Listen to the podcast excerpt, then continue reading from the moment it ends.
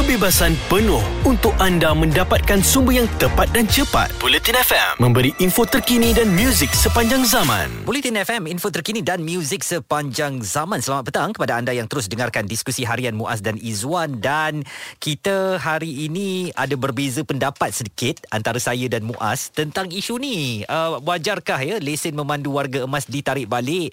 Saya kata kenapalah kita nak kacau warga emas yang tak berdosa tu. Mereka uh, memandu pun nak pergi kedai kopi kopi, nak pergi ke masjid surau.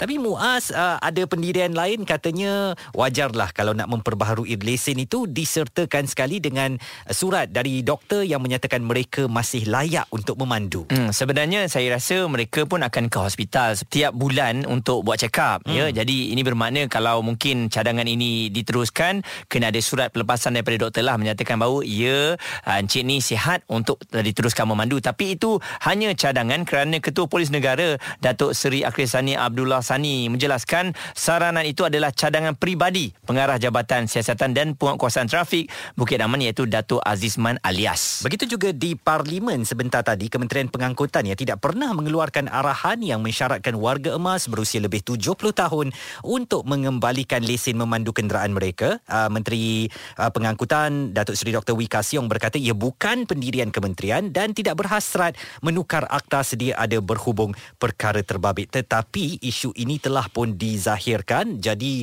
menjadi sedikit kebimbangan di kalangan warga emas apakah kerajaan nanti akan bertukar fikiran dan sebagainya. Jadi untuk mengupas topik ini dengan lebih kemas lagi kami bersama dengan Profesor Madya Dr. Malina Osman pakar kesihatan awam di Universiti Putra Malaysia UPM terima kasih doktor kerana bersama dengan Bulletin FM apa uh, reaksi doktor kepada saranan yang dibuat oleh seorang pe, uh, pemimpin kanan lah ya di Bukit Aman untuk menarik balik lesen memandu warga emas ini, Doktor? Okey, uh, saya melihat isu ni uh, saya sebagai pengamal perubatan lah.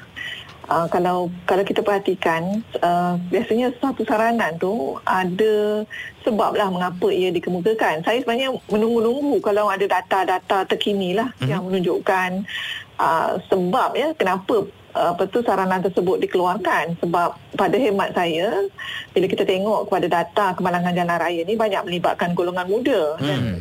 dan saya tidak tahu asas kenapa ya uh, perkara tersebut dikemukakan. Tapi kalau kita perhatikan secara keseluruhan lah uh, pemeriksaan untuk warga emas ni adalah merupakan satu keadaan yang uh, seperti mana yang apa tu dibincangkan tadilah ya. Mm-hmm. maksudnya memang mereka biasanya akan mendapatkan uh, pemeriksaan doktor ya sebab mungkin ada penyakit-penyakit uh, berkaitan yang lain ataupun secara rutin. Dan ia uh, sepatutnya tidak ada isu sekiranya seorang tu mengalami masalah kesihatan yang boleh mengganggu uh, pemanduan dan sebagainya ya. Boleh minta pandangan doktor. Tapi untuk menjadikannya sebagai satu rutin dalam pemeriksaan pada pandangan saya uh, saya tak berapa setuju ya keadaan tersebut. Kerana uh, kalau tidak ada asas saya uh, pada pandangan saya ia tidak wajar ya untuk diteruskan. Uh, hmm. Okey. Uh. Dan doktor bagaimana pula dalam keadaan sekarang ni kan kadang-kadang anak-anak tu sendiri tahu yang ibu ataupun ayah ni dah tak boleh nak memandu dah. Kadang-kadang hilang fokus dan sebagainya.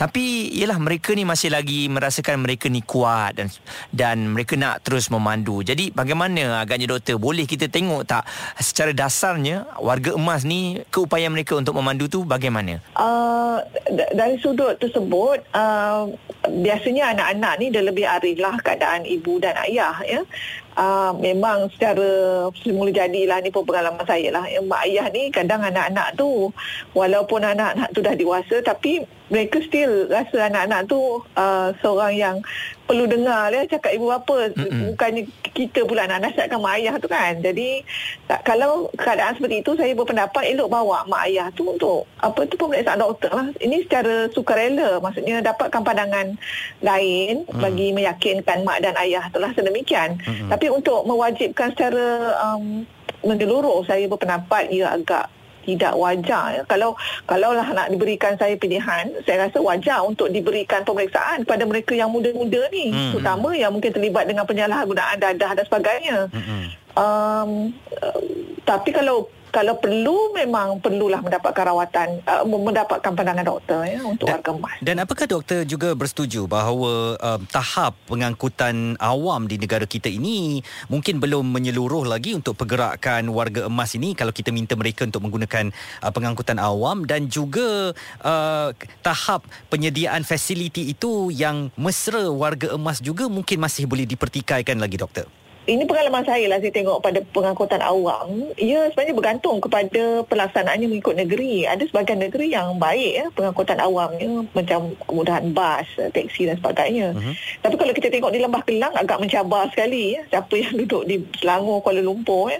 Kalau kita tengok fasiliti kebanyakannya memang tidak mesra untuk warga emas. Hmm.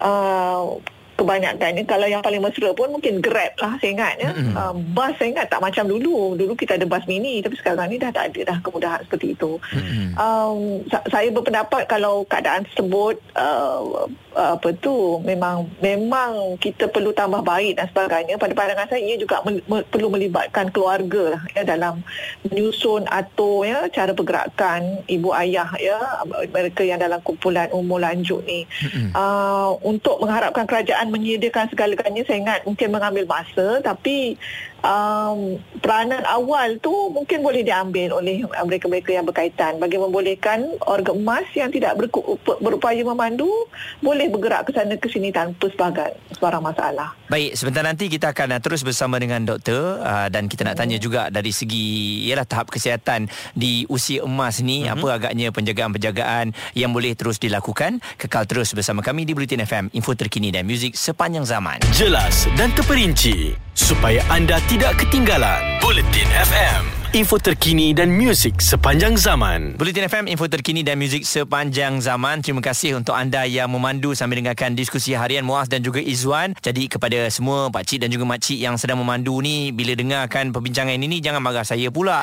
ini hanyalah cadangan ya. Dan uh, cadangan ini saya melihatkan bahawa ialah pentingnya untuk kita bukan tarik lesen. Bagi saya tarik lesen tu nampak jahat sangat. Hmm. Tapi lebih kepada kalau nak memandu tu, uh, biar ada surat pelepasan daripada doktor yang betul-betul mengesahkan bahawa uh, pakcik dan juga makcik boleh memandu sebab uh, matanya jelas ya. Uh, tak mudah panik. Dan secara realitinya Muaz ya, kita harus faham dalam landscape hari ini zaman moden ini kebanyakan anak-anak pakcik makcik ni sibuk. Dan ada kalanya mereka tidak berada di kampung atau di desa bersama dengan mereka bekerja di bandar atau negeri lain. Jadi kalau disekat kepada penggunaan kenderaan uh, bayangkan ya waktu-waktu kecemasan mereka tidak ada sesiapa yang boleh membantu tidak ada satu sarana untuk membawa mereka ke tempat-tempat yang mereka perlu uh, sampai atau tuju pada ketika itu dan ini akan menimbulkan masalah. Saya tidak pernah melihat pak cik mak cik warga emas ini sebagai satu masalah di jalan raya. Kebiasaannya kita akan lihat mereka berada di lorong kiri memandu dengan sangat perlahan dan itu pada saya memang tempatnya lah di lorong kiri dan memandu perlahan. Jadi tak ada keperluan pada saya untuk kita dalam uh, kurungan mengganggu lesen warga emas ini kerana uh, memang sekarang pun mereka memandu dengan penuh hati-hati dan beretika pada uh, pandangan saya. Cuma mungkin kita bimbang tahap penglihatan dia tu ya. Mm-mm. nampak lagi ke? Atau sekarang ni kalau mak saya Muaz dia ada masalah glaring eh. Mm-mm. dia silau. Betul. Uh, silau kenderaan itu yang paling mereka tak tahan terutamanya pada waktu malam. Kita masih lagi bersama dengan Profesor Madia Dr. Malina Osman. Beliau adalah pakar kesihatan awam di Universiti Putra Malaysia. Doktor mungkin nasihat daripada doktor kepada warga emas yang saya katakan tadi ada masalah-masalah tertentu. Glaring masalah mungkin mata dah tak berapa nampak dan sebagainya. Lupa. Uh, lupa ya. Dan mereka pun tak tak begitu mahir nak gunakan uh, aplikasi-aplikasi trafik. Apa agaknya nasihat doktor supaya kalau tak boleh memandu tu jangan paksa diri untuk memandu? Uh, secara umum ya apabila seseorang tu meningkat uh, usia uh, ada sebahagian daripada kadang-kadang kesihatan kita yang uh, mungkin uh, tidak begitu baik ya berbanding pada usia kita yang muda dahulu. Mm-hmm. Jadi apa yang penting di sini ialah saya sarankanlah ya um, untuk uh, melakukan ya pemeriksaan kesihatan dari masa ke semasa untuk mengenal pasti ya sama ada kita mempunyai masalah kesihatan ataupun tidak. Mm-hmm. uh, kadang-kadang setiap individu tu dia boleh mengesan ya sama ada boleh pandang dengan jelas, mendengar dengan jelas dan sebagainya. Jika, jika ada masalah dan sebagainya dapatkan pandangan doktor bagi membolehkan uh, semua aktiviti ya yang berkaitan dengan penglihatan pendengaran tu dapat dilaksanakan dengan baik seperti hmm. mana yang selalunya kalau misalkan doktor mengesan sepanjang masa uh, uh, apa tu sepanjang pemeriksaan sebab ada masalah dan sebagainya jadi ini boleh diberikan uh, tumpuan dan juga nasihat-nasihat yang berkaitan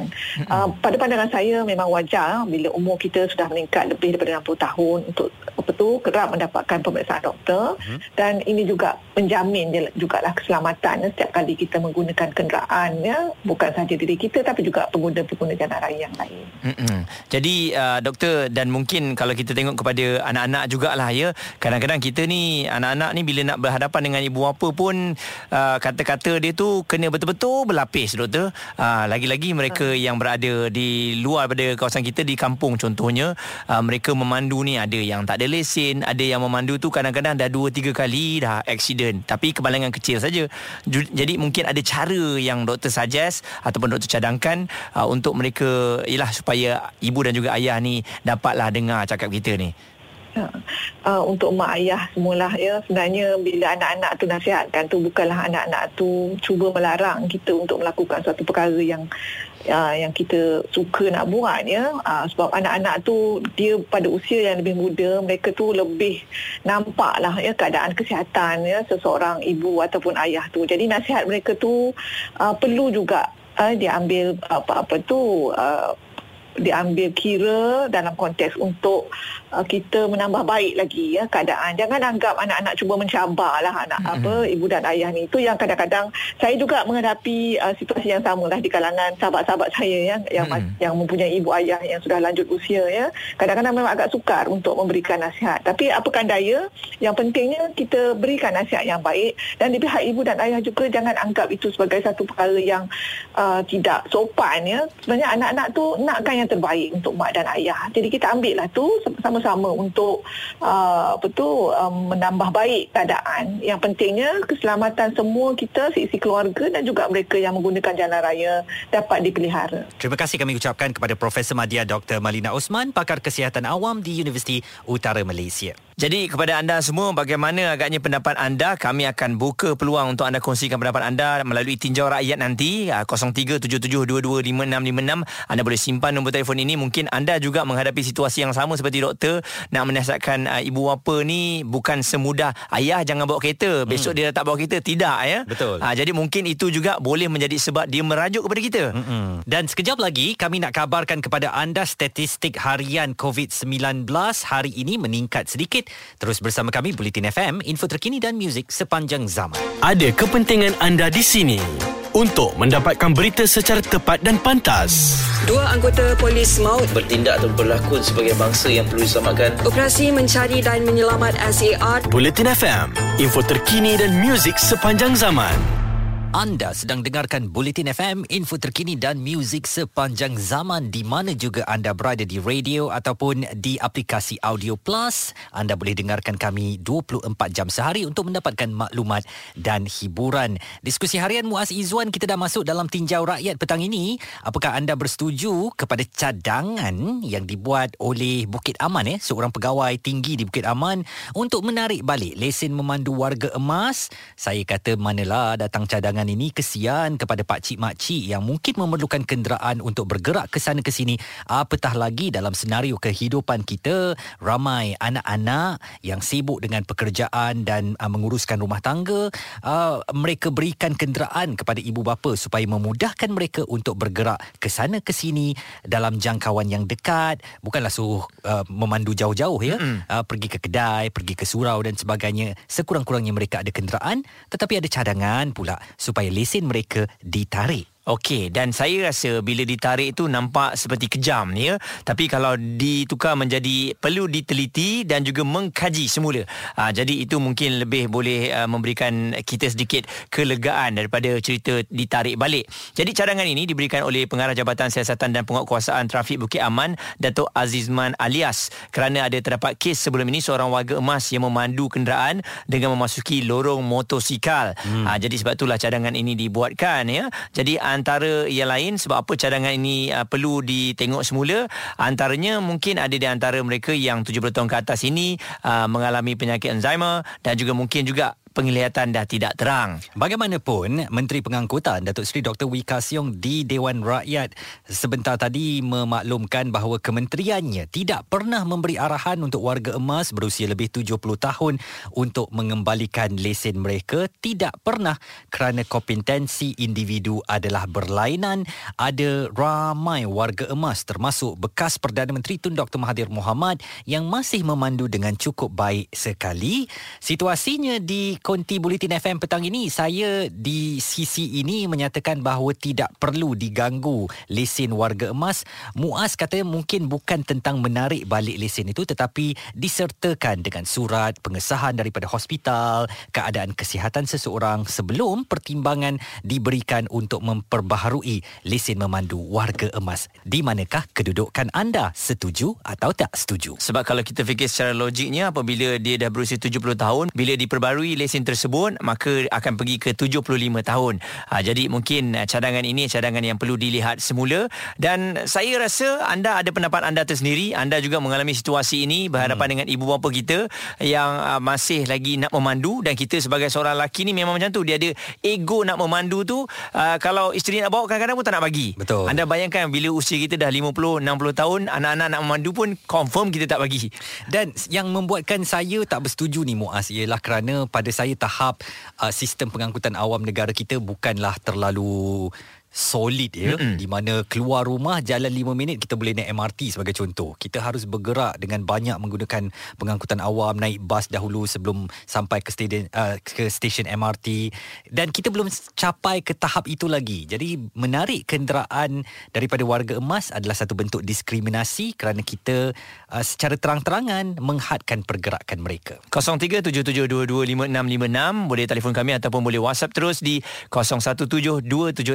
0172765656 kita bincangkan di Bulletin FM info terkini dan muzik sepanjang zaman. Bulletin FM, terkini, relevan dan penting untuk anda. Info terkini dan muzik sepanjang zaman. Bulletin FM. Ini Bulletin FM, info terkini dan muzik sepanjang zaman. Diskusi harian Muaz dan Izwan. Petang ini dalam Tinjau Rakyat, kami nak pandangan anda. Setuju ke kalau Bukit Aman kata uh, lesen memandu mak ayah kita, pakcik-makcik kita yang dah berumur 70-an, dah berada di usia emas ini, wajar ditarik balik kerana mereka ini membahayakan pemandu-pemandu lain di jalan raya. Apa kenyataan yang telah pun diberikan oleh Izwan tu bunyinya macam tak sesuai. Mungkin kalau orang menerimanya rasa macam tersentak macam tu. Eh, Tapi eh. cuba kita ubah pula kenyataan ini kepada warga emas ya umur 70 tahun ke atas uh, disarankan untuk berjumpa dengan doktor, dapatkan surat untuk nak lihat nak lihat tahap kesihatannya bagaimana.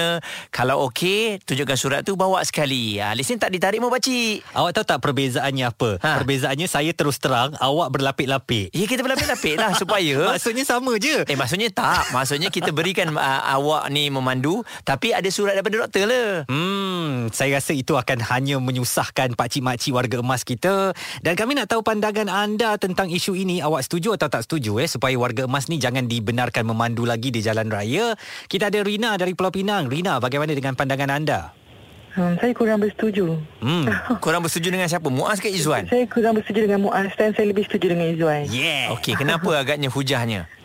Sebab uh, pada saya mereka dah biasa memandu dan mereka tak mengganggu pun. Mm-hmm. dan sebab kalau nak berlaku aksiden tu dengan siapa-siapa pun boleh berlaku. Tak kira lah dengan yang muda atau yang tu. Kalau kita tengok orang yang lebih muda tu bawa kereta lebih uh, na'udzubillah daripada orang yang lebih tua kan? Betul. Dan kenapa kita nak sekat uh, kebebasan diorang yang selama ni memang diorang bawa tak ada masalah pun. Kalau diorang rasa diorang tak fit diorang takkan bawa. Mm-hmm. Kita ha, tak sekat. Kita ajak suruh pergi hospital Untuk dapatkan surat doktor. mereka, ha, ha, Itu menyusahkan mereka. Betul. Mereka kena pergi Dengan COVID sekarang Dengan kita nak pergi ke, ke hospital pun uh, Kalau ada appointment Diorang akan reschedule Untuk pergi ke tarikh yang lain Sebab nak mengelakkan Daripada Terkena wabak COVID ni kan. Itu Muaz Bila kita nak buat macam tu ha. Nanti diorang Susah tau Diorang nak kena pergi. Macam mana pula yang duduk kat dalam Sikit yang jauh sikit dengan hospital Yang uh, anak jauh Muaz. daripada diorang ha. Datang masa check up nah. Datang masa check up hmm. Kita bagi surat sekali. Maksudnya pakcik makcik kita tak suruh datang sekarang. Ha itu cadangan. Kita tak oh, setuju kan Rina? Dia macam benda-benda ni. Cadangan uh, saya hmm. hormati tapi saya lebih uh, pada pendapat saya saya lebih setuju dengan uh, jangan diganggu hak mereka sebab uh, pengalaman saya saya pernah di di ke apa uh, pernah aksiden dengan warga emas. Oh. Uh, masa tu saya baru beli kereta uh, tiga bulan. Aduh. ha, jadi macam mana masa tu perasaan nak marah tu bila keluar Allah warga emas. Tak, tak ha, sebab uh, saya nampak dia dari belakang dia memang dengan lajunya masa tu kat traffic light dia dengan lajunya uh, bawa kereta tu sebab dia tak perasan traffic light kat depan tu hmm. dan kereta saya warna gelap. Hmm. Uh, jadi um, Uh, kalau nak berlaku deng- Saya dah pernah uh, Kemalangan banyak kali hmm. Kalau nak berlaku Dengan siapa-siapa pun boleh berlaku Betul, tak dia semestinya orang tua saja kan. Dan Ha, maknanya betul. kalau nak kena kejadian tu nak berlaku memang ia akan berlaku kan Rina? berlaku. Ya. Okey. Kita lebih risau dengan pemandu-pemandu yang uh, tak fit untuk memandu sekarang, yang berlawan arus, yang mabuk, yang tu lebih kita risaukan. Jadi Rina ni dah kemalangan banyak sekali banyak kali saya sarankan awak pergi jumpa doktor. Saya dilanggar. Saya rasa Muaz bagaimana kita tidak mahu dilayan dengan buruk ketika usia kita dah tua nanti Mm-mm. begitulah juga kita sekarang ni jangan susahkan pakcik mak ayah kita warga emas biarkan sajalah mereka memandu paling paling laju pun 40 50 km sejam perlahan je muka innocent pakai kepiah kan jadi janganlah diganggu Itu yang paling kita risau Bila kita horn dia tak dengar Jadi memang Sebenarnya Saya tak ada masalah dengan orang gemas awak ni tak patut awak Bukan, warga bukan. emas Saya tau. risau. Hmm. Ini berlaku pada kita. Ha, benda ni tu itu pahit untuk Cuba- di, cuba bayangkan. Pahit untuk dia dengar, tapi eh, ya pahit untuk dia terima tapi kenyataan. Cuba awak dah umur 70 Saya masih umur 25 Saya horn Pon pon pon pon Apa ni pakcik Awak rasa saya macam kurang sopan kan Ah, yelah, Jadi kita memanglah. Jangan horn orang tua-tua ni Jangan horn. Dia nak pergi masjid Memang faham dia nak pergi masjid Ha. Tapi itulah ah, Okey Ni ini kena, kena kita kena tengok eh Di jalan raya Memang kita ni Memang bagus hormat orang tua Hmm. Tapi bila di jalan raya tu Maksudnya ada kesalahan yang dia lakukan Takkan kesalahan tu pun Oleh kerana dia warga emas Kita biarkanlah Dia baik dia pakai kepiah. Jadi kita jangan kacau dia. Biarkan dia. Baik apa pandangan anda? Talian kami 0377225656 Atau WhatsApp 0172765656 Bulletin FM Info terkini dan muzik Sepanjang zaman. Kami positif memberikan info yang anda perlukan.